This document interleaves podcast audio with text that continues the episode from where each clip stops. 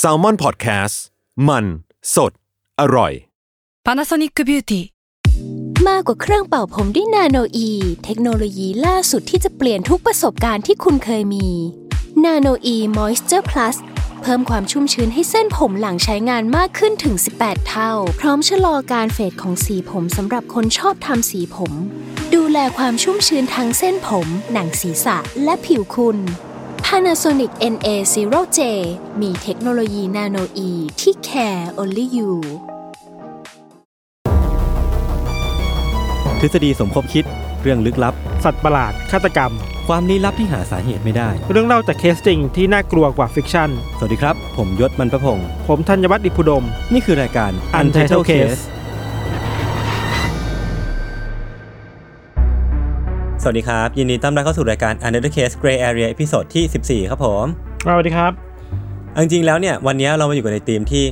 เราเคยคุยกันไปก่อนหน้านี้หลายรอบแล้วก็คือเรื่องของพวกวิทยาศาสตร์กับโลกอนาคตอะคือจริงๆเราคุยกันแบบอืมโคตรงูงูปลาเลยคือเราเองก็ไปเสิร์ชข้อมูลมาแล้วก็อ่านข้อมูลแบบเบื้องต้นเนาะแล้วก็ครับมาชวนชวนพี่ทันคุยชวนคุณผู้ฟังคุยแบบขำๆไปเออแต่ว่ามันก็มีตอนที่เราประทับใจอย่างเช่นตัว Gray Area เอง แล้วก็เคยคุยกันไปเรื่อง next step of human species เนี่ยแหละแล้วก็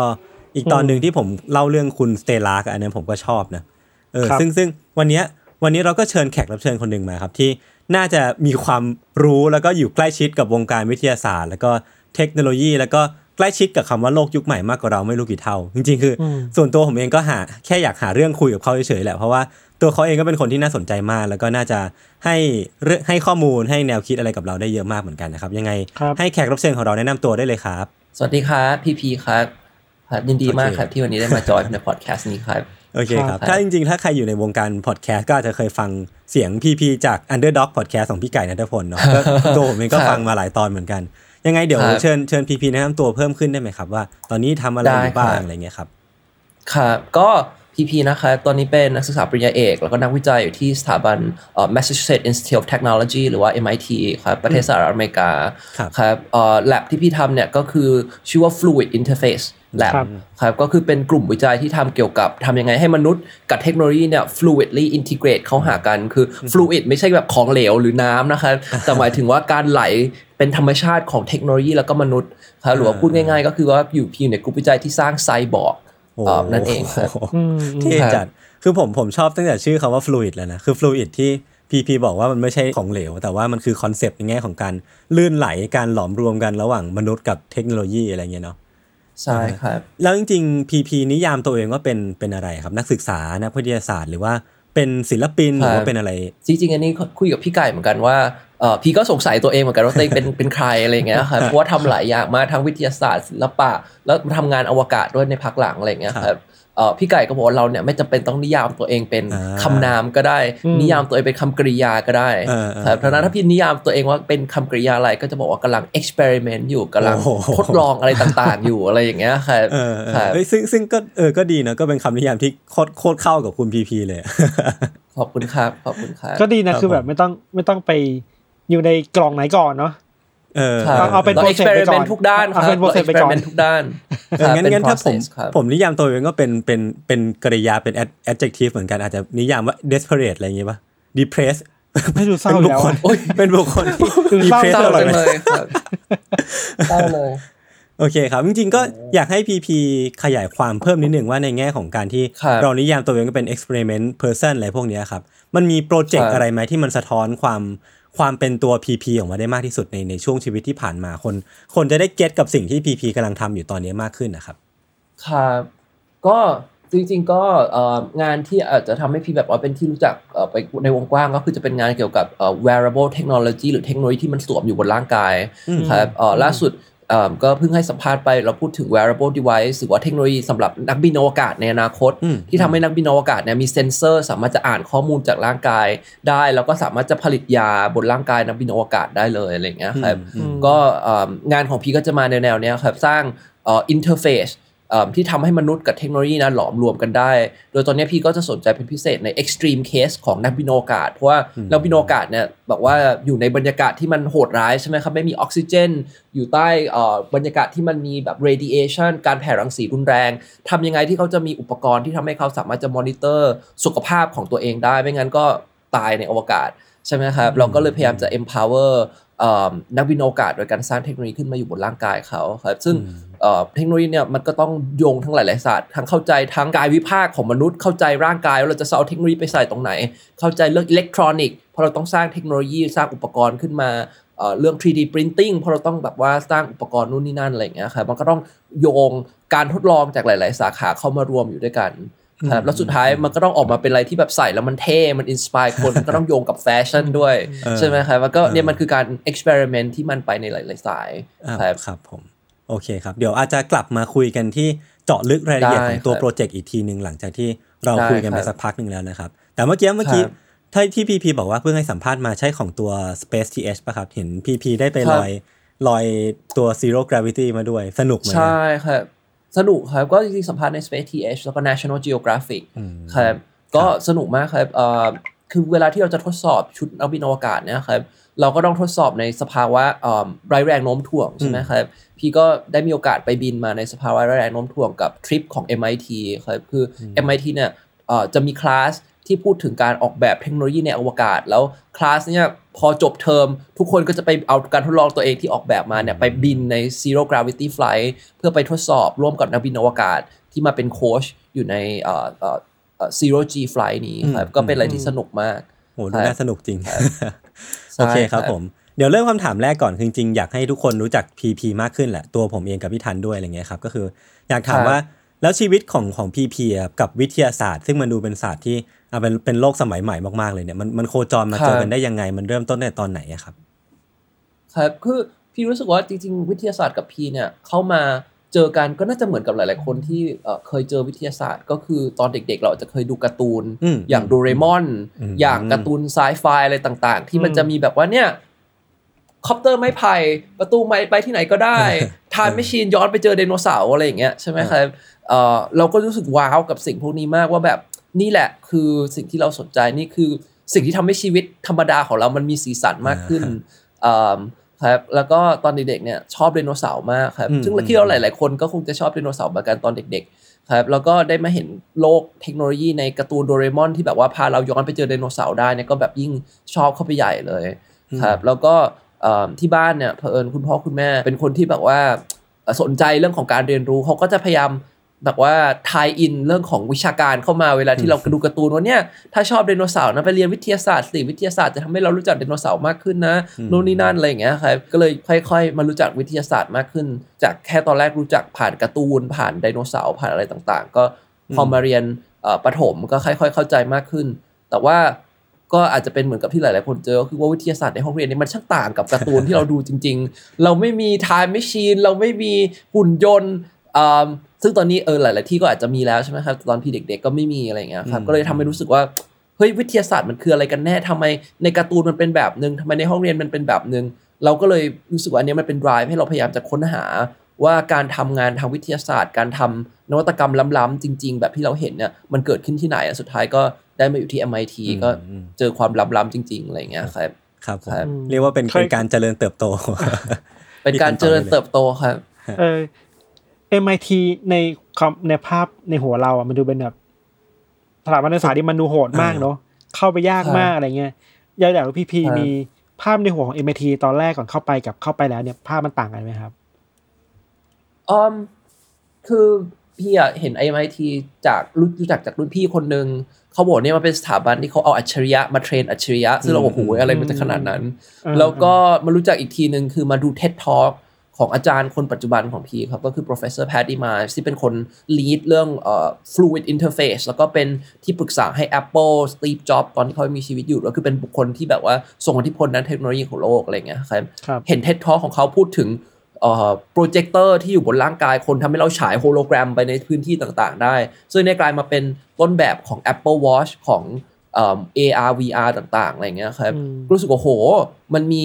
สถาบันที่ทำงานอนาคตล้ำๆอย่างนี้จริง ๆ ด้วยอะไรเงี้ยมันตื่นเต้นมากครับ ซึ่งก็รู้ว่ามันเข้ายากครับเพราะว่าเราก็เคยได้ยินข่าวกับ MIT อืมแต่พอเข้ามาแล้วเรารู้สึกว่าไอการเข้ามายากเนี่ยมันเป็นประเด็นหนึ่งแต่พอเข้ามาแล้วเนี่ยเราเจอคนเจ๋งๆที่แบบประหลาดประหลาดๆบ้าๆเหมือนเรา ซึ่งก็ไม่แน่ใจเหมือนกันว่าพวกนี้แบบว่ามีอยู่บนโลกด้วยเหรอเนี่ยอะไรอย่างเงี้ยรู้สึกว่าเนี่ยมันเป็นอะไรที่แบบว่าที่นั่นที่จี๊ดที่สุดคือได้เจอคนที่แบบว่าเออหลุดหลุดแล้วก็เออทำอะไรที่แบบว่ามีอ่า passion แล้วก็ทุ่มกับสิ่งที่เขาทำมากๆอะไรอย่างเงี้ยครับอันเนี้ยครับเป็บนสิ่งที่ที่เรารู้สึก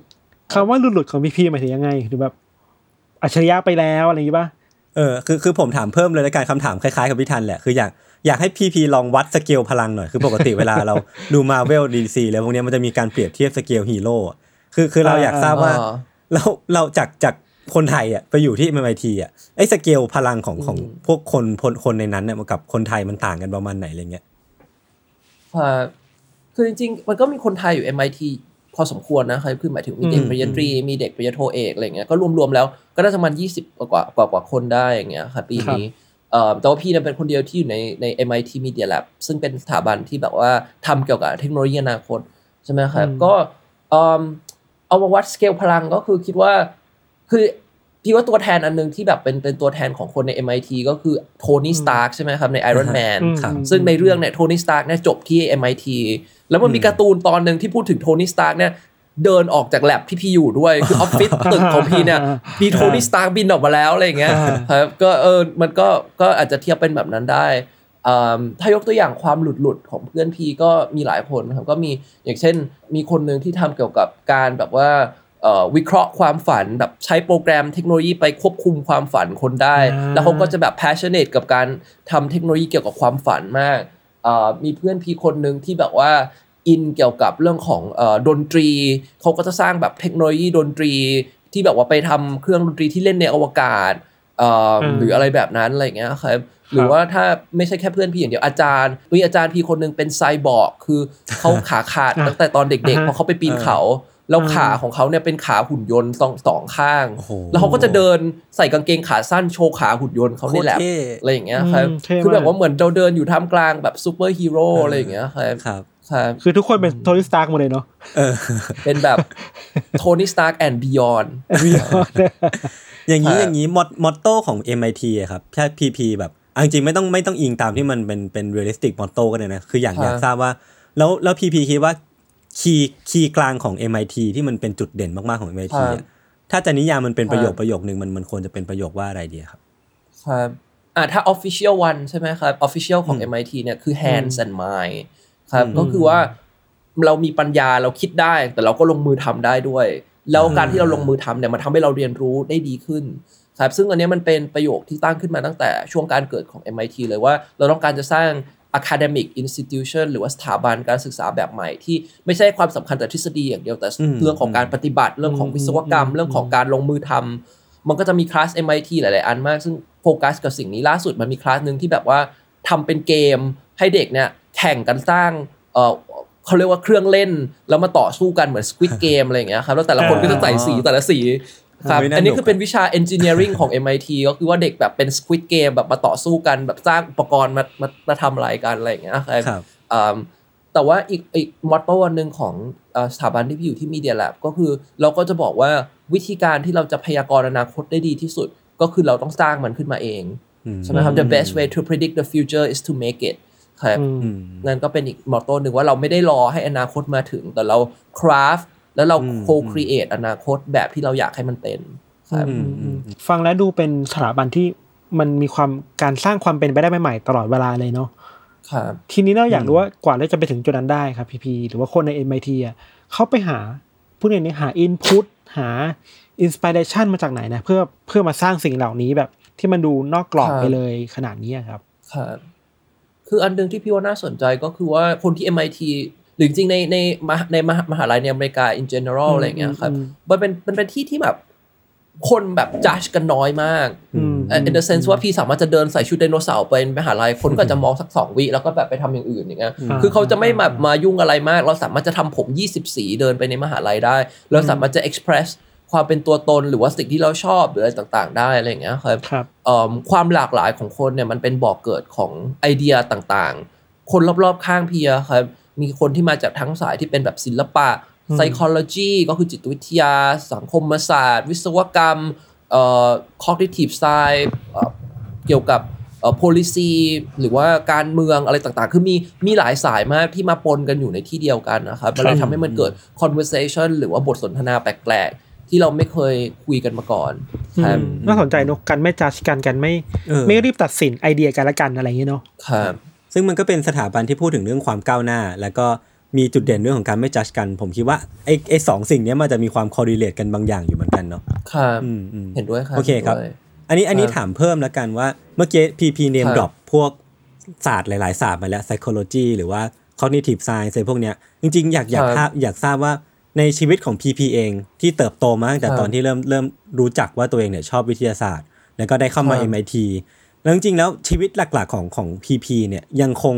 ทุ่มเทหรือว่าอุทิศให้กับสิ่งที่เรียกว่าวิทยาศาสตร์อยู่หรือเปล่า หรือว่ามันมีสิ่งอื่นเข้ามามาทดแทนแล้วหรือว่ามามาเริ่มเริ่มครับแย่งความรักไปจากวิทยาศาสตร์จากจากเราไปแล้วอะไรเงี้ยครับโอ้ฟังแล้วเหมือนสัมภาษณ์รายการพี่อ้อยพี่ชอต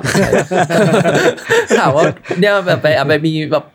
เอ่อมีคนอื่นหรือเปล่าแฟนคนที่สองเออหรือเปล่าอะไรเงี้ยครับ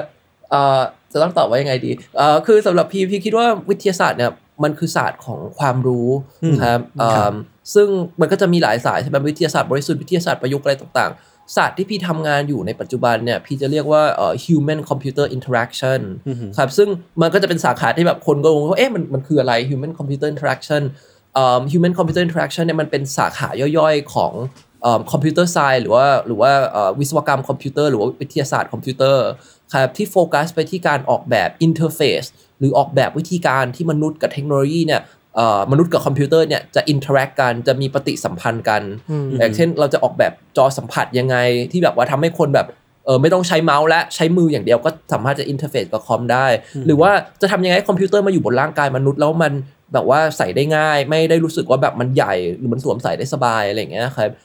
รวมไปถึงแบบโฮโลแกรมรวมไปถึง AI ทำยังไงให้ AI กับมนุษย์เนี่ยปฏิสัมพันธ์กันได้ทำให้ AI เนี่ยเอ่อ ให้ข้อมูลเราในขณะเดียวกันเราก็ให้ข้อมูล AI ด้วย มันก็จะเป็นเรื่องของโจทย์พวกเนี้ยครับเรื่องของการที่เราทำยังไงเทคโนโลยีใหม่ๆ คอมพิวเตอร์เทคโนโลยีที่มันล้ำยุคมากๆเนี่ยมัน interface กับมนุษย์แล้วมันเสริมสร้างกันและกันแล้วมัน empower มนุษย์ขึ้นครับอันเนี้ยเป็นเป็น umbrella หรือว่าเป็นศาสตร์ใหญ่ๆ ที่พี่โฟกัสอยู่อืมครับซึ่งศาสตร์เนี้ยในไทยอาจจะยังไม่ค่อยเอ่อถูกโฟกัสเท่าไหร่ คนจะพูดถึงแบบ UX UI design แบบไปถึงแบบการสร้าง แบบว่าปุ่มบนจอสัมผัส หรือว่าสร้างหน้าตาของแอป แต่ไม่ได้พูดถึงโจทย์ที่ใหญ่กว่าก็คือ human computer interaction เราจะสร้าง paradigm เราจะสร้างกระบวนการใหม่ในการที่มนุษย์กับเทคโนโลยีเนี่ยจะ interface กันได้ยังไง อันเนี้ยมันเป็นคำถามใหญ่ของอืมของจบของกลุ่มวิจัยที่พี่อยู่คครัรับบอืมฮึอืมฮึครัโอบเคจริงๆ คือคือผมคิดว่าเออแนวแนวคิดของของพีพีมันก็น่าสนใจโดยโดยเฉพาะศาสตร์ที่พีพีก็กำลังสนใจอยู่ในช่วงนี้เนาะซึ่งซึ่งตัวผมครับเองเนี่ย พอฟังในรอบแรกเนี่ยอาจจะยังไม่เข้าใจทันที เพราะว่าเป็นเป็นเรื่องอะไรที่ใหม่มากเหมือนกันครับแต่ว่าผมเท่าที่ผมสรุปใจความได้ก็คือว่าเออในในโลกอนาคตเนี่ยพีพีมองว่า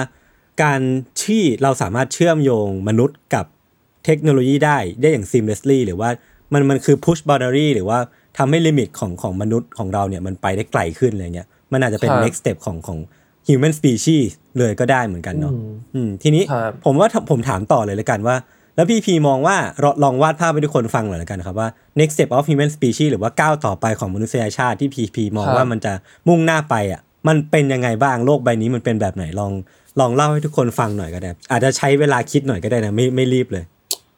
ได้ครับ คือนี่เป็นคำถามที่เราถามกันอยู่บ่อยๆ ครับว่าอืมไอ้ next step ของ human เอ่อ species จะเป็นยังไง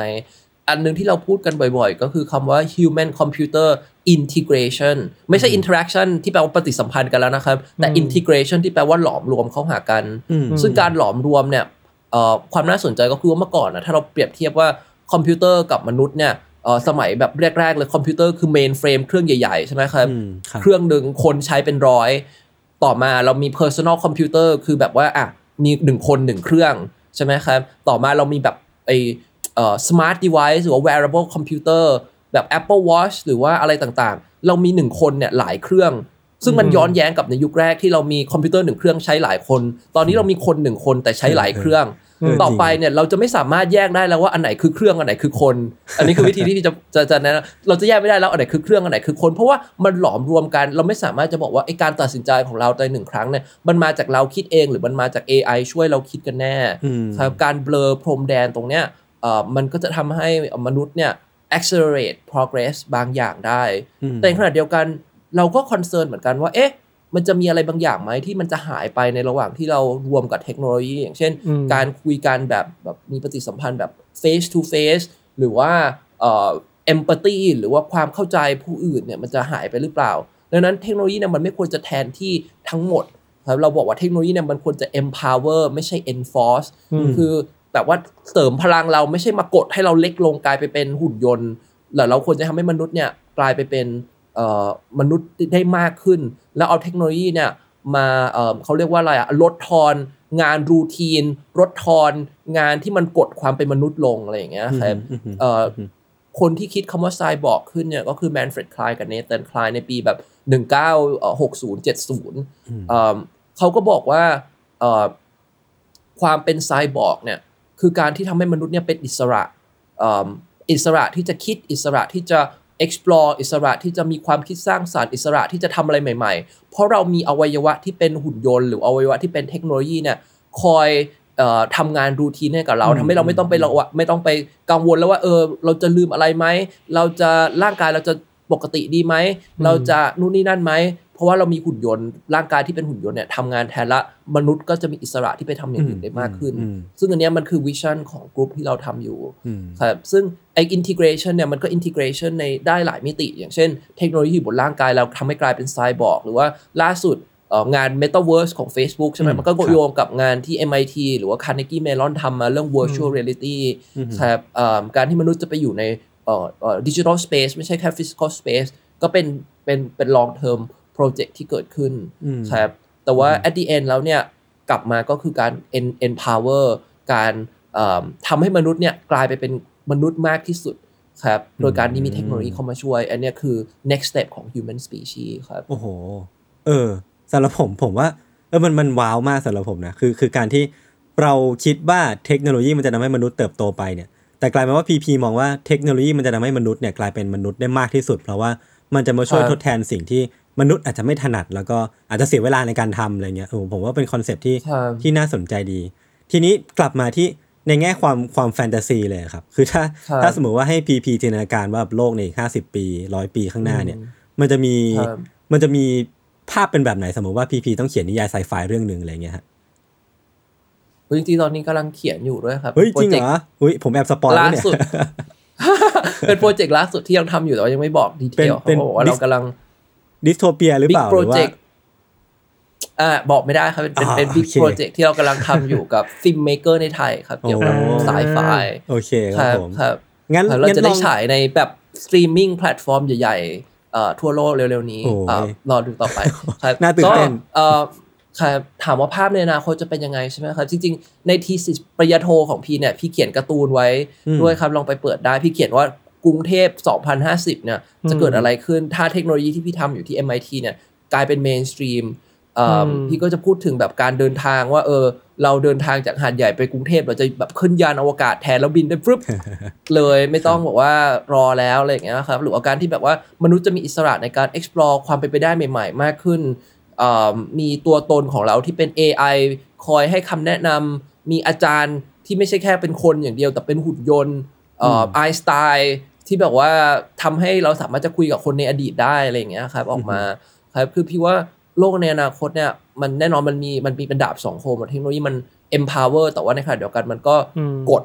ถ้ามันไปใช้ในการแบบกดขี่คนอะไรอย่างเงี้ยครับแต่ว่าอืมพี่เชื่อว่าอันหนึงที่เทคโนโลยีมีก็คือการที่มัน democratize คือการที่มันเป็นประชาธิปไตยมัน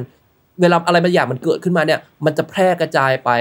มันไม่ได้เข้าถึงได้ในแค่กลุ่มคนที่แบบมีทรัพยากรมีทุนเยอะอย่างเดียว คนธรรมดาก็สามารถจะใช้ Facebook ใช้เอ่ออินเทอร์เน็ตทางสร้าง AI ได้ เพราะว่าเทคโนโลยีเนี่ยมันกระจายไปทั่วถึงแล้ว พี่เชื่อว่ามันจะเกิดเอิ่มเอ่อความเท่าเทียมกันมากขึ้นด้วยเนเจอร์ของเทคโนโลยีที่มันจะกระจายศูนย์ แล้วมันจะ democratize ออกไปอะไรอย่างเงี้ยครับครับเอ่อพี่ก็ optimistic ว่ามันจะนำมาสู่สังคม มันจะนำมาสู่สังคมที่มันเอ่อมีมีความเท่าเทียมกันมากขึ้นอืมมีการใช้เทคโนโลยี เพื่อการแสดงออกถึงความเป็นปัจเจกมากขึ้นมีความเป็น individual expression มากกว่าการที่แบบเทคโนโลยีออกมาเหมือนเหมือนๆกันอะไรอย่างเงี้ยครับพี่ครับพี่เชื่อในสิ่งนั้น แล้วก็พยายามจะต่อสู้เพื่อเพื่อสิ่งพวกนี้อืมครับครับคือถ้าถ้าถ้าจริงๆในโลกเรามันจะมีดีเบตนี้เยอะมากนะมันเหมือนแบ่งข้างไปแล้วนะพีพีนะว่าระหว่างครับคนคนที่เชื่อในอนาคตที่มันสวยงามแล้วมันดูดีอ่าครับที่เชื่อมต่อกับเทคโนโลยีและ AI ต่าง ๆ ได้ เวลาครับถ้ามีภาพตัวแทนคือเราจะเห็นดีเบตระหว่างมาร์คซักเคอร์เบิร์กกับอีลอนมัสก์ตลอดอะ คือสองคนนี้อยู่ฝั่งตรงข้ามกันอะไรเงี้ยเหมือนครับพีก็เลือกข้างกันนะว่าจะอยู่ฝั่งแบบ โอเค มันช่วยพัฒนามนุษย์ได้มากกว่ามีข้อเสียเนาะครับเราครับเราอยากก็รู้ใน MIT มันมีการเถียงอะไรกันนี้กันบ่อยไหมครับมันเราคุยกันตลอดเครับอืมเราคุยกันตลอดแล้วจริงๆสองคนนี้ก็เป็นเขาเรียกว่าเป็นเอ่อที่พี่พูดถึงมาร์คซักเกอร์เบิร์กกับอีลอนมัสก์ก็เป็นคล้ายๆกับเป็น figure ที่ที่ที่เราพูดถึงกันอยู่ตลอดอะไรอย่างเงี้ยครับอืมเอิ่มอันหนึงที่ที่สำคัญก็คือว่าเราต้องเข้าใจว่า ในประวัติศาสตร์มนุษยชาติเนี่ยมันไม่ได้มีเส้นทางที่มันแบบเป็น straight ผ่านหรือว่าไม่ได้เป็นทางตรง มนุษย์เนี่ยมันเรียนรู้เดินอ้อมไปอ้อมมากว่าที่จะถึงทุกวันนี้ได้ แล้วมนุษย์ก็จะ make mistake ในการใช้เทคโนโลยีไปทำร้ายคนอื่น สร้างสงครามอะไรต่าง ๆ มากมายแต่ว่าถ้าเรามองใน long game ใน long term เนี่ยเออเราเห็นเทคโนโลยีเนี่ยทำให้ life expectancy หรือชีวิตมนุษย์เนี่ยยะยืนยาวขึ้น เรามีคนตายจากโรคระบาดที่ เอ่ออย่างเช่นแบบโรคท้องร่วงหรืออะไรต่างๆเนี่ยน้อยลงเราเห็นเอ่อสงครามเนี่ยมันก็ค่อยๆ วิวัฒนาการลง เราไม่ได้รบโดยใช้คนอีกต่อไปแล้ว แม้ว่าอืมบางประเทศจะยังแบบสร้างมนุษย์ทหารออกมาไม่ไม่สิ้นสุดอย่างเงี้ยครับเอ่อเราไม่ได้เห็นสงครามแบบนั้นออกไปแล้ว เราเห็นสงครามที่มันลบด้วยหุ่นยนต์ลบด้วยไซเบอร์มากขึ้น ในในลองเกมเนี่ยพี่คิดว่ามนุษย์เนี่ยเราเราเรา become more peaceful อืมครับแม้ว่าในระหว่างทางมันจะมีแบบว่าการเฉยชัยออกไปซ้ายขวาบ้าง ครับแต่ว่าใน long term เนี่ยพี่ว่าความเข้าใจมากขึ้น แล้วก็ understanding ของมนุษย์ที่มันมากขึ้นเนี่ยมันนำไปสู่สังคมที่ไม่เหมือนกับในยุคแบบยุคกลางในยุคแบบอืม middle age มันมี evolution เกิดขึ้นอืมครับดังนั้นดังนั้นเราจะต้องแบบมองมีความ optimistic แล้วก็อย่างที่เราพูดกันเสมอว่า อนาคตมันคือสิ่งที่เราสามารถจะปั้นได้ มันไม่ใช่สิ่งที่เกิดขึ้น เพราะเราก็เป็นส่วนหนึ่งของอนาคต ดังนั้นถ้าเราเชื่อว่าเราจะ optimistic เนี่ยเราก็ควรจะทำขึ้นมา แต่ในขณะเดียวกันเราไม่ก็ไม่ควรที่จะ ignore หรือว่าเป็น ignorant ที่แบบว่าโอ้ยอยู่แล้วอยู่ในทุ่งลาเวนเดอร์ทุกอย่างสวยงาม เราต้องเข้าใจเอ่อเอ่อเขาเรียกว่าด้านมืดของเทคโนโลยีด้วยครับเอ่อเมลวินแครนซ์เบิร์กซึ่งเป็นนักเทคโนโลยีเนี่ยเขาเขียนประโยคประโยคหนึ่งดีมากเลยครับเขาบอกว่าเทคโนโลยีเนี่ยไม่ได้บวกแล้วก็ไม่ได้ลบแล้วก็ไม่ได้เป็นกลางด้วย คืออืม not good not bad not neutral คือต่อให้มันไม่ได้แบบมีด้านดีหรือด้านลบอย่างเดียว มันถูกใช้เป็นเครื่องมือ เพื่อที่จะเอ่อเสริมสร้างความเชื่อหรือว่าคุณค่าบางคุณค่าเอ่อดังนั้นคำถามก็คือว่าไอ้คุณค่านั้นคือคุณค่าอะไรอืมครับอืมแล้วเราจะเข้าเราจะอยู่กับโลกแบบนี้ได้ยังไงอืมเอ่อไม่บวกไม่ลบแล้วก็ไม่เป็นกลาง อันเนี้ยคือพี่ว่าคีย์เวิร์ดของเทคโนโลยีเลยครับอืมเราคิดว่าคีย์เวิร์ดสำคัญที่คิที่พีพูดเมื่อกี้คือ ถ้าเรากลัวมันจะเป็นยังไงอะแล้วก็สร้างอนาคตให้มันไม่เป็นแบบนั้นเลยเนาะอืมอืมใช่ครับดีกว่าไปนั่งเรากลัว force ว่าจะเราเราเรา force เอ่อ เราสามารถจะ cultivate เราสามารถที่จะ force หรือ steer มันให้มันไม่ไปเป็นในทาง negative ได้ครับครับแต่เราก็ต้อง critical ว่าในการทำแบบนั้นน่ะเรากำลัง embed คุณค่าหรือเรากำลังกลายเป็นพันเด็จการบางอย่างหรือเปล่าอืมครับอันนี้ก็เป็นสิ่งที่ที่สำคัญที่ต้องอืมคอย conscious อยู่ตลอดมัเวนลา มันน่าจะรวมถึงการมองด้านมืดของมันด้วยเนาะครับอืมอืมอันนี้อันนี้จริงใช่ครับๆคุยต่อเลยก็ได้นะว่าจริงๆแล้วสำหรับพีพีเลยคิดว่าด้านมืดหรือว่า dark side ของมันในตอนนี้ครับ มันมีอะไรที่น่ากังวลบ้างไหมครับที่เราควรจะรู้ๆกันไว้ก่อนนะครับครับคือพี่คิดว่าอันหนึงที่สำคัญมากเลยคือเราพูดถึงเอ่อ cybernetic system หรือว่า cyborg คือการที่เทคโนโลยีมันรับรู้ข้อมูลจากร่างกายของเรา แล้วมันปรับตัวเองเพื่อให้มันตอบสนองกับเราอืมซึ่งอันนี้อาจจะฟังดูแบบไฮเทคล้ำยุคมาก แต่ว่าง่ายๆเลยเรานึกถึง Facebook feed นะครับ เราถ่ายถ่ายไป เรากดไลค์อะไร เราก็จะเจอสิ่งแบบนั้นมากขึ้นอืมเราชอบคนแบบเราชอบคนแบบนี้เราชอบข้อมูลแบบนี้เราชอบเอ่อ นักการเมืองแบบนี้มันก็จะส่งแบบนั้นเข้ามาเรื่อยๆ จนสุดท้าย เราไม่รู้แล้วว่าโลกจริงเนี่ยมันมีความหลากหลายอืมมันมีคนที่เห็นต่างจากเรา มันมีเอ่อแนวคิดที่ไม่เหมือนกับเรา เราเห็นแต่คนแสดงแต่ด้านดีแบบไปเที่ยวทะเลอยู่ในโรงแรมแพงๆกินอาหารอลังการมาก เราก็จะรู้สึกว่าโหทำไมชีวิตทุกคนมันดีจังเลย แล้วทำไมชีวิตเราแบบยังอยู่นะยังอยู่อยู่ในห้องเอ่อธรรมดาเรายังไม่ได้ไปเที่ยวเลยนู่นนี่นั่น มันก็จะเกิดความ depress ขึ้นเพราะว่าอืมเอ่อ โลกจริงที่เราถูกเทคโนโลยีเนี่ยเอ่อนำเสนอออกมาเนี่ยมันปรับไปในสิ่งที่เราต้องการอืมซึ่งหลาย ๆ ครั้งพอเราเจอแบบนี้มากขึ้นเรื่อย ๆ เนี่ยเอ่อเราเกิด distorted reality คือภาพอืมความเข้าใจต่อโลกว่าคนอื่นเขามีความสุขกันหมดทำไมเราไม่มีความสุขทำไมทุกอย่างมันแบบว่าเลวร้ายจังเลยทำไมทุกทุกอย่างมันดีจังเลย แล้วชีวิตเรามันแย่ขนาดนี้ อันเนี้ยครับมันมันนำมาเกิด depression ขึ้นอืมเอ่อการที่เราอยู่ในโลกที่มันตอบสนองกับเราไปทุกอย่างเลย ยิ่งในอนาคตเราจะมี metaverse ไม่ใช่แค่ข้อมูลที่เราถ่ายถ่ายๆแล้วแต่ว่าอืมบ้านเราอาจจะเปลี่ยนรูปร่างแล้วแต่ว่าวันนี้เราตื่นขึ้นมาเป็นยังไงเอิ่มทุกอย่างมันจะ respond ต่อเราไปหมดเลยเนี่ยอืมมันจะนำมาสู่เอิ่มเอ่อ reality ที่อืมมันทำให้เรา disconnect กับเอ่อโลก physical หรือว่าโลกจริงมากขึ้นอะไรอย่างเงี้ยครับครับซึ่งตรงเนี้ย in a way มันมันมันเป็นสิ่งมันเป็นไอเดียที่ดีมากเลย คือตอนที่อาจารย์พีพูดเรื่องพูดเรื่อง personalization หรือการทำให้ทุกอย่างมันตอบสนองต่อเราเนี่ย เราบอกว่าเนี่ยมันไม่ดีหรอ เราจะได้เจอแต่สิ่งที่เราชอบทุกวันเลยนะ เราจะได้เจอคอนเทนต์ที่เราอยากอ่าน เราจะได้เจอองค์ความรู้ที่เราสนใจ แต่เราลืมไปว่ามันนำมาสู่เอ่อโลกอีกแบบหนึ่งที่มันบิดเบี้ยวไปจากความจริงครับซึ่งตรงเนี้ยมันมันน่าสนใจเหมือนกันว่ามันมีอะไรหลาย ๆ อย่างที่เราไม่เคยคิดว่ามันจะเกิดขึ้น แต่เมื่อเทคโนโลยีมันเกิดขึ้นแล้วเนี่ย มันพาเราไปสู่อีกจุดหนึ่งที่เราเราไม่เคยนึกมาก่อนครับครับ เมื่อกี้เมื่อกี้พีพีเล่าเล่าถึง dark side ของของของเทคโนโลยีเนาะจริงๆผมผมจะลากไปต่อครับจริงๆผมสงสัยตั้งแต่เมื่อกี้เรื่องเรื่องของคีย์เวิร์ดคำว่า democratize จริงๆ อยากรู้ว่าคนใน MIT เขาเขาคิดเรื่องนี้กันยังไงคือ ผมรู้สึกว่าเทคโนโลยีถ้าที่พีพีเล่ามาหรือว่าเท่าที่มันมันเห็นเห็นมาเนาะมันก็มีความพ่วงกับทุนนิยมการเมือง แล้วก็มีผู้ที่ได้ประโยชน์ผู้ที่เสียประโยชน์อะไรเงี้ยครับอืมมันก็จะมีอย่างเช่นที่ผมเคยเจอมาอย่างเช่น ที่ CRISPR 9ที่ผมดูสารคดีมาเขาจะมีบางคนที่ครับเอาเอาสิ่งเนี้ยไปเป็น Open Source เลยแบบเปิดแบบทำให้มันราคาถูกให้ทุกคนสามารถเข้าถึงได้ครับอย่างของ PP เองผมก็ไปเจอมาโปรเจกต์หนึ่งที่ PP บอกว่าอะเขียนอันนี้มาปุ๊บเอาไปเปิดเป็น Open Source ให้คนอื่นสามารถทำได้ จริงๆ ผมอยากทราบครับว่าไอ้สิ่งเนี้ยมันคือการ democratize แต่ว่า ในอนาคตที่มันจะมีเทคโนโลยีที่มันดูราคาแพงอะ อย่างเช่น gene editing หรือว่าการดัดแปลงโดยเป็นไซบอร์กเลยพวกเนี้ย PP แล้วก็คนใน MIT มองว่าจะมองว่าจะ prevent เรื่องนี้ยังไงให้ให้การเท่าเทียมมันเกิดขึ้นครับได้มากที่สุดนะครับ ครับ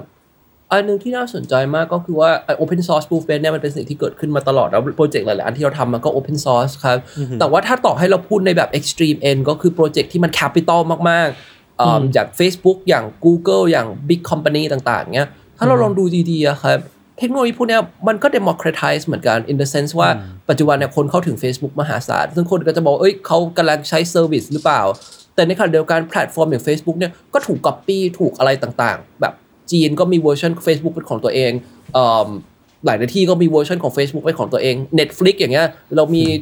มีความพยายามจะสร้างไทยฟลิกอะไรต่างๆ ดังนั้นหมายความว่าเทคโนโลยีต่อให้มันสร้างโดยกลุ่มทุนที่มันมหาศาลเนี่ย มันคอนเซปต์เนี่ยมันมัน democratize ในตัวมันเองหมายถึงว่าเฮ้ยถ้าไอเดียนี้ดีมันถูกสร้าง replicate ขึ้นมาใหม่ได้เอ่ออมันไม่ได้ถูกจำกัดไว้ในที่ที่เดียว เมื่อก่อนเนี่ย AI โอ้โหมีที่ MIT อย่างเดียวที่ทำได้ หรือว่ามีแค่แบบในอเมริกาอย่างเดียวที่ทำได้เป็นอะไรที่ล้ำมาก เดี๋ยวนี้ในไทยก็ทำเยอะแยะเลย ต่อให้ไม่จำเป็นต้องใช้งบเท่าเดียวเท่ากับที่อเมริกาเคยทำเอิ่มแล้วก็อาจจะอาจจะยังไม่ได้สามารถจะเอ่อสู้ได้ในทุกมิติ แต่ว่าไอเดียเนี่ยมัน democratize ครับเอ่อ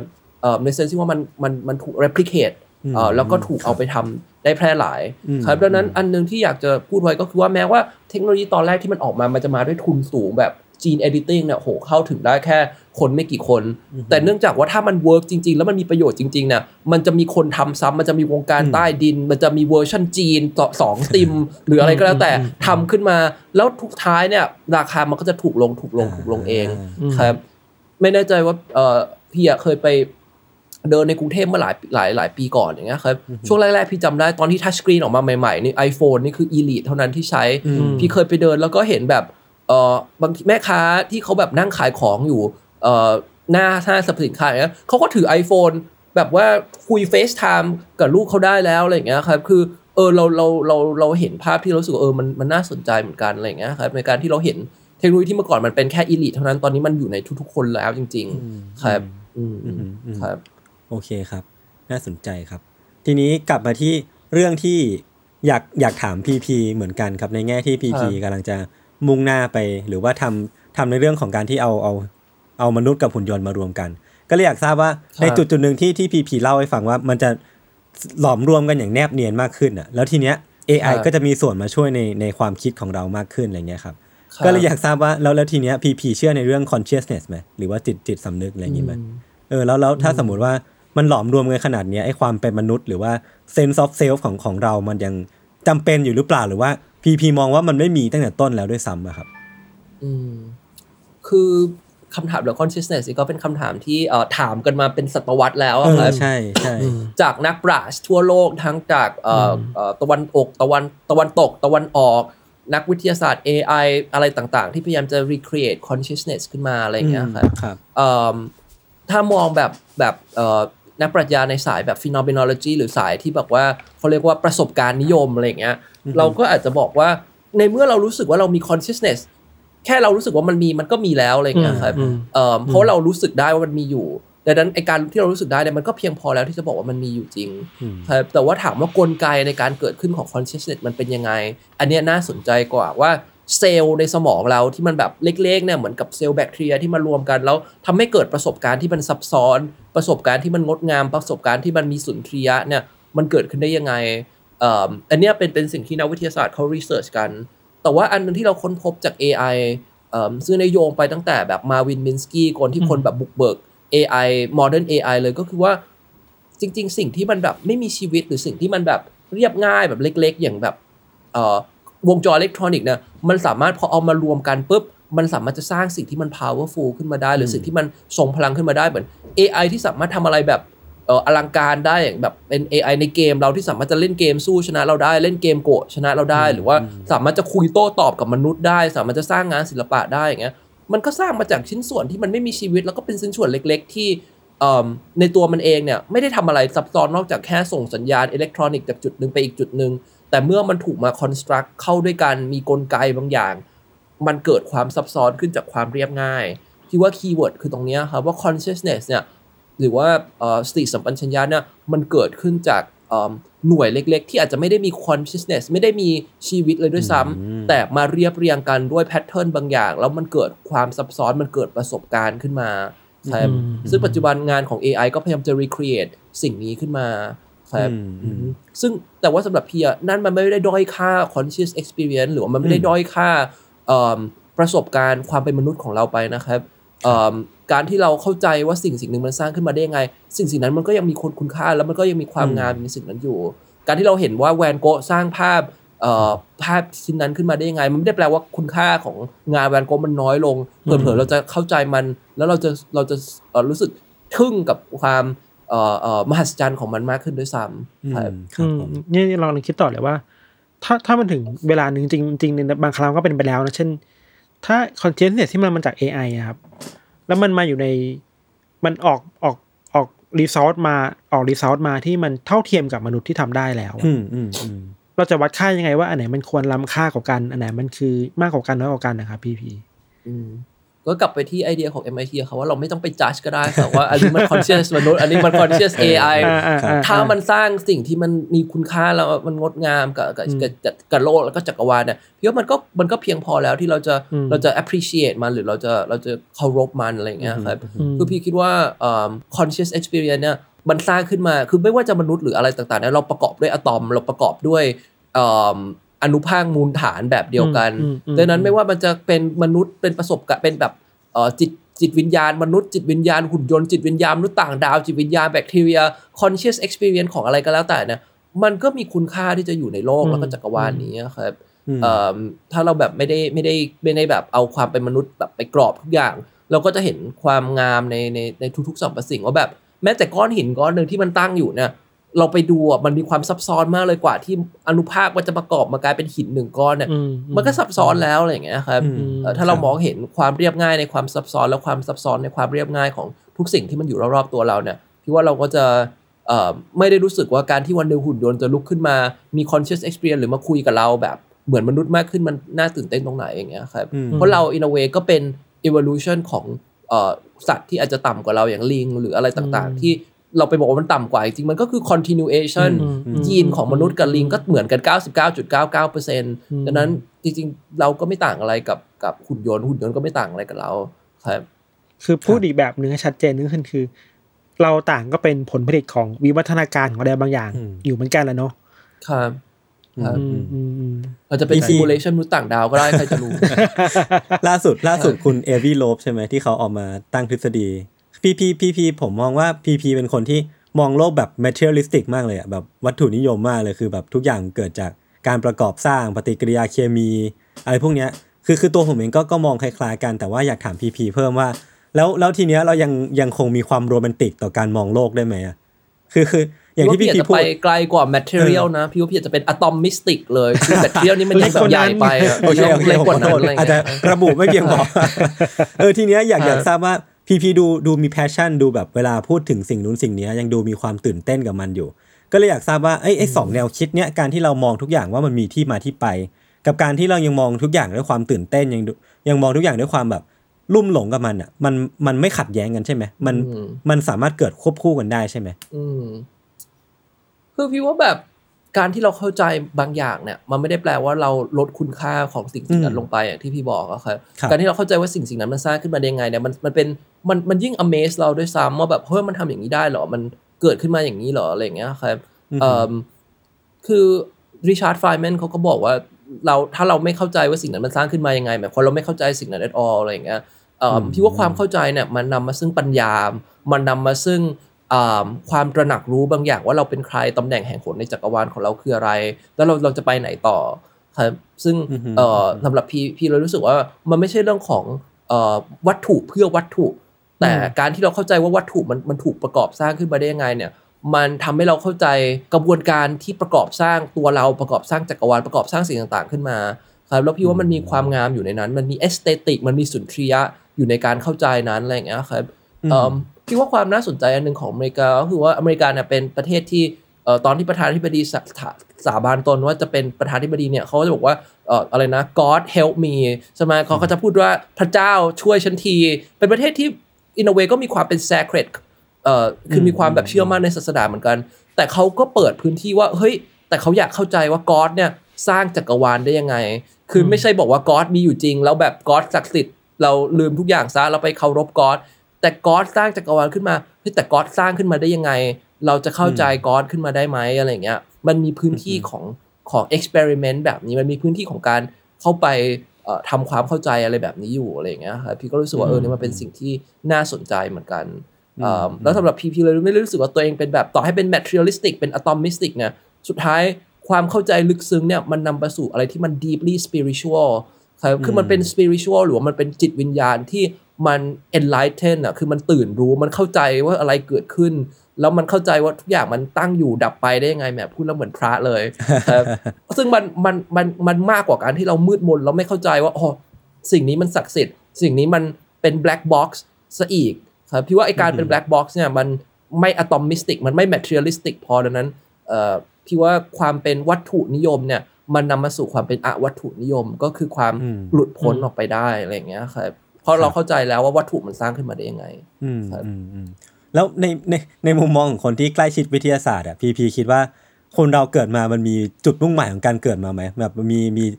มีสาเหตุที่คนเราเกิดมาไหมหรือว่ามันเคยมีกระบวนการทางวิทยาศาสตร์ที่ใช้ในการตอบคำถามนี้ไหมว่า มนุษย์เกิดมาเพื่ออะไรคือคือมันก็เป็นคำถามที่แมสมากๆอะไรเงี้ยนะครับครับ อันนี้ก็กลับไปหาพี่ไก่ครับพี่ไก่บอกว่าเราไม่ต้องนิยามตัวเองเป็นคำนามก็ได้เรานิยามเป็นคำกริยาก็ได้อะไรเงี้ยเอิ่มเออซึ่งเอออันนี้พี่ก็ไม่แน่ใจเหมือนกันว่าคนเกิดมาเพื่อทำกริยาอะไรนะครับบางบางคนบอกเออเราต้องเกิดมาสืบพันธุ์อันนี้ถ้าบอกมองแบบมองแบบไบโอโลจีเนาะก็บอกเออเกิดมาสืบพันธุ์บางเขาบอกว่าแบบมองแบบศาสนาว่าเอ้ยเราเกิดมาทำความดี คือพี่ว่า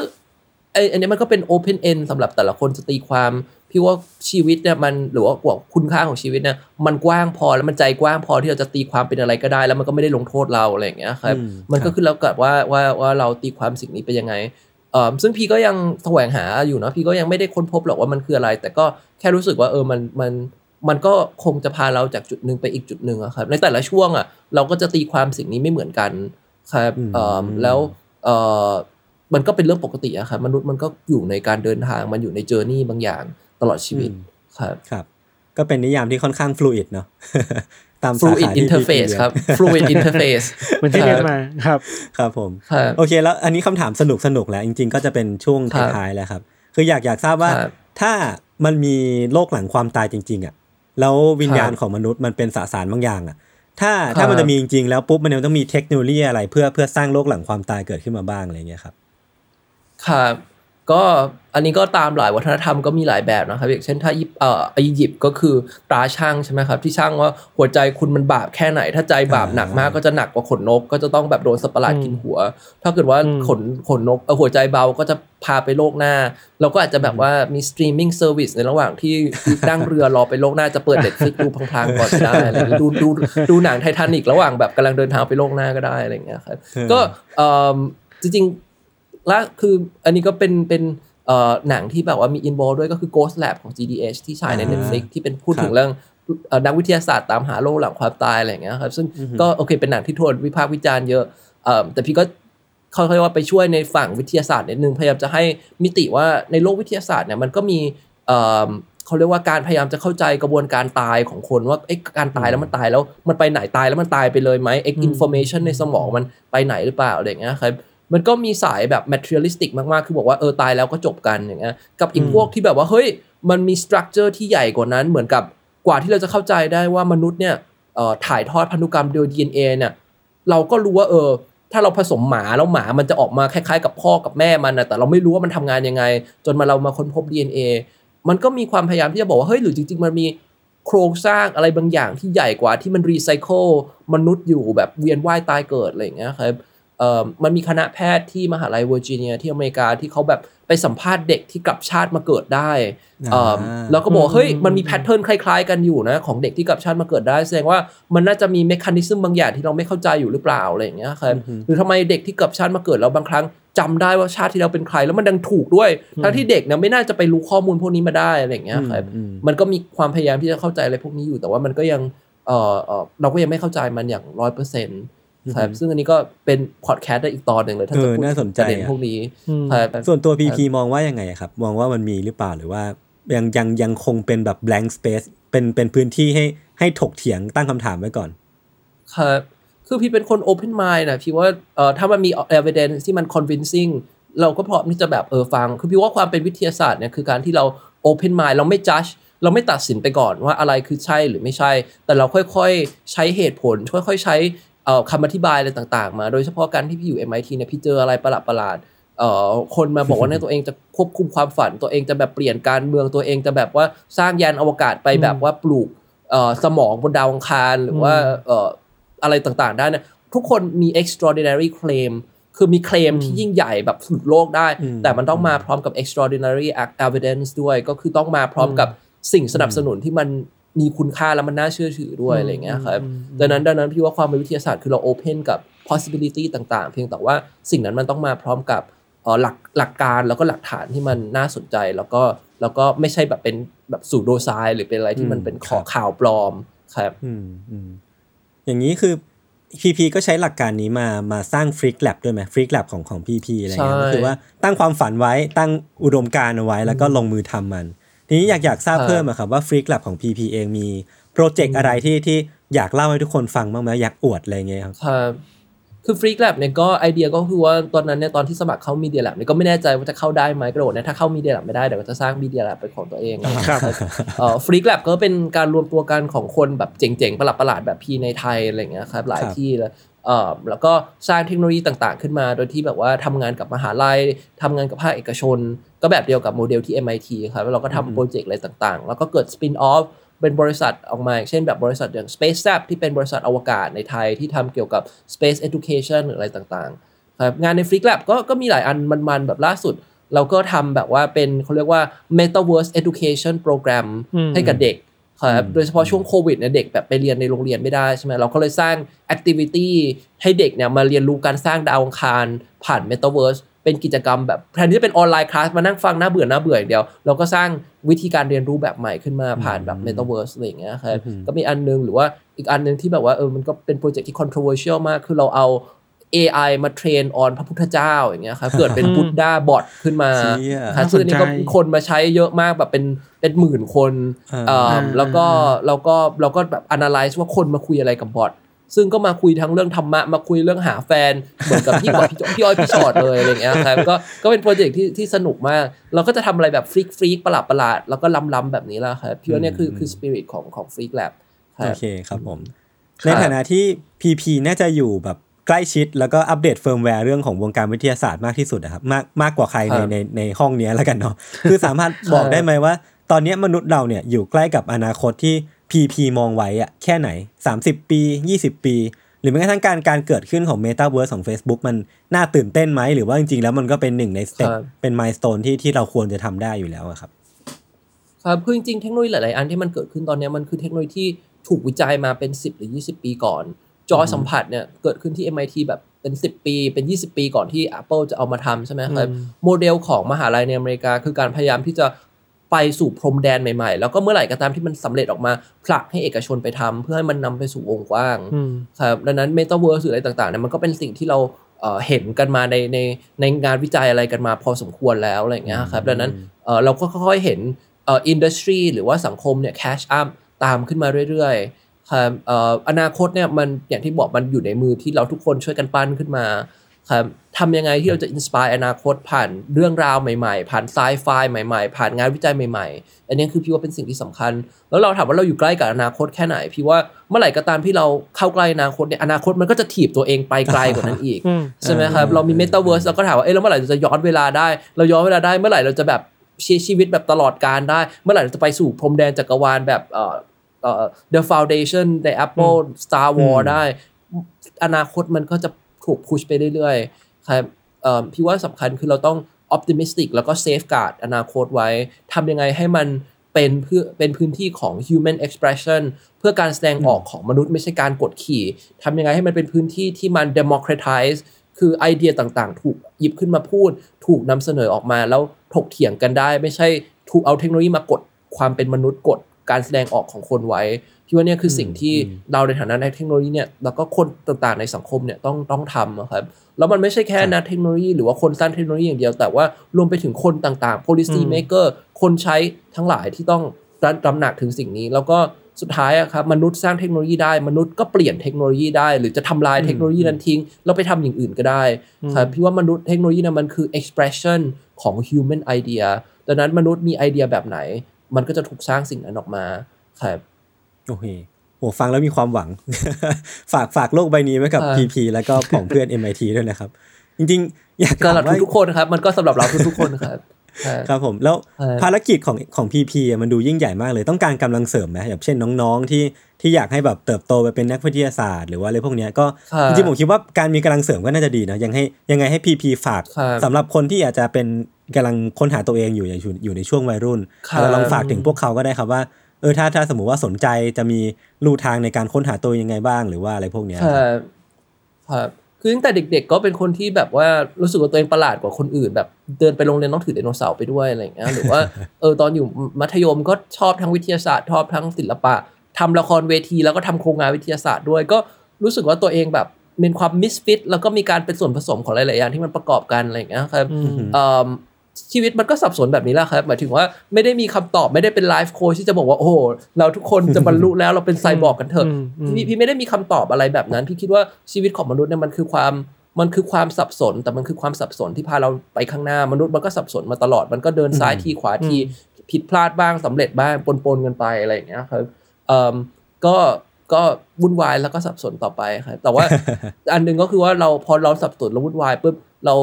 deep reflect กับตัวเองเราเราถามกับตัวเองว่าเอ้ยเรากำลังไปไหนเออเรากำลังทำอะไรอยู่อะไรเงี้ยก็อาจจะช่วยให้เราเข้าใจอะไรมากขึ้นได้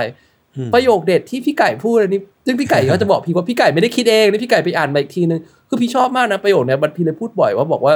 เออเราเราไม่ต้องนิยามตัวเองเป็นอะไรที่มันแบบแข็งแข็งๆว่าเนี่ยเรากำลังเป็นนักวิทยาศาสตร์ เรากำลังเป็นนักเรียนเรากำลังเป็นอะไรอยู่ เราใช้ชีวิตแบบ fluid interface อั นน่ะไหลๆไปครับเอ่อแต่ขณะเดียวกันเรารู้ว่าเรากำลังเป็น verb ไหน เรากำลังทำอะไรอยู่เหมือนพี่กำลัง experiment อยู่เนี่ยอืมก็น่าจะทำให้เราอย่างน้อยรู้ trajectory ไปได้ครับแล้วก็เอ่อถ้าถามว่าแบบเออกำลังเสริมสนใจมามาจอยก็ติดต่อมาได้ก็ที่ MIT ก็ always looking for amazing cool people ครับหา Iron Man หาคนที่จะเป็น super hero ต่อไปอะไรอย่างเงี้ยครับ ก็ เอ่อ MIT Media Lab ก็เปิดประตูให้กับทุกคนเอ่อเสมอครับเอ่อแล้วก็ถ้าในไทย Freak Lab ก็ติดตามได้ในเว็บไซต์ในเพจครับแล้วก็มีบริษัทอีก2อสอันที่แบบว่าพี่ก็ช่วย develop อยู่อย่าง Space Lab เป็นบริษัทอวกาศ ถ้าใครสนใจล่าสุดเอ่อ Space Lab ก็เพิ่งได้รางวัลเอ่อของ NASA Food Challenge ที่ให้แบบทั่วโลกแข่งกันออกแบบอาหารอวกาศ ในอนาคตเราก็แบบ present ความเป็นอาหารไทยในอวกาศไปอย่างเงี้ยก็ก็ได้ recognition จาก NASA ครับก็ Space Lab ก็ติดต่อไปได้ แล้วก็อีกบริษัทหนึ่งที่ทำเกี่ยวกับ AI virtual human ก็คือ Real Bangkok ครับครับที่ทำ virtual influencer อย่าง Irene เอ่ออาที่เป็นเอ่อตอนนี้พูดครับถึงเยอะขึ้นมาเนี่ยก็เป็นบริษัทที่พี่อ่าโคฟาวครับก็โอ้ทั้งหมดนี้แล้วก็อีกหลาย ๆ อันที่ที่ทำอยู่ก็สนใจอันไหนก็ก็ติดต่อมาได้ครับใช่ไหมอ๋อ Underdog Podcast ครับไปฟังพี่กับพี่ไก่เอ่อหลงทางผจญภัยในดินแดนอันเอ่อ โดดเดี่ยวและเวิงวางและกว้างไกลได้ครับไปไปดูได้ใน Underdog ได้ Podcast คครัรับบก็จะปล่อยออกมาเมื่อพี่ไก่ว่างครับ แล้วก็มีอีกอันหนึงที่พีพีเล่าให้ฟังไว้ก็คือโปรเจกต์หนังไซไฟในอนาคตก็รอติดตามกัอ๋นอได้โปรเจกต์หนังนะไซไฟก็ออกมาเมื่อไหร่ก็ดูได้เมื่อนั้น โอเคครับผมครับงั้นวันนี้แต่ก็เราอุบประไว้มาณก่อนคนี้รับอุบไว้ก่อนครับขอบคุณมากเลยครับผมตื่นเต้นเลยดีใจมากดีใจมากขอบคุณมากที่มีนะครับพอดแคสต์ที่สนใจเรื่องวิทยาศาสตร์แล้วก็อนาคตครับพี่ว่าประเทศเราต้องการอนาคตมากกว่าโอ้โหตอนไหน ที่ไหนเลยครับตอนนี้ครับสำคัญมากๆ ขอบคุณพีพีครับมากครับ ยังไงมาถ้าขอบคุณถ้าสมมมากเลยติว่ามีครับมีโอกาสได้มาบรรจบกันอีกก็เดี๋ยวจะเชิญมาอีกนะครับครับ ครับเดี๋ยวจะมาขายครีมใหม่ครับไม่มีครีมเลยสักอัน เป็นโอเคเมครัตาบครีม เป็นเมตาครีมเป็นครีม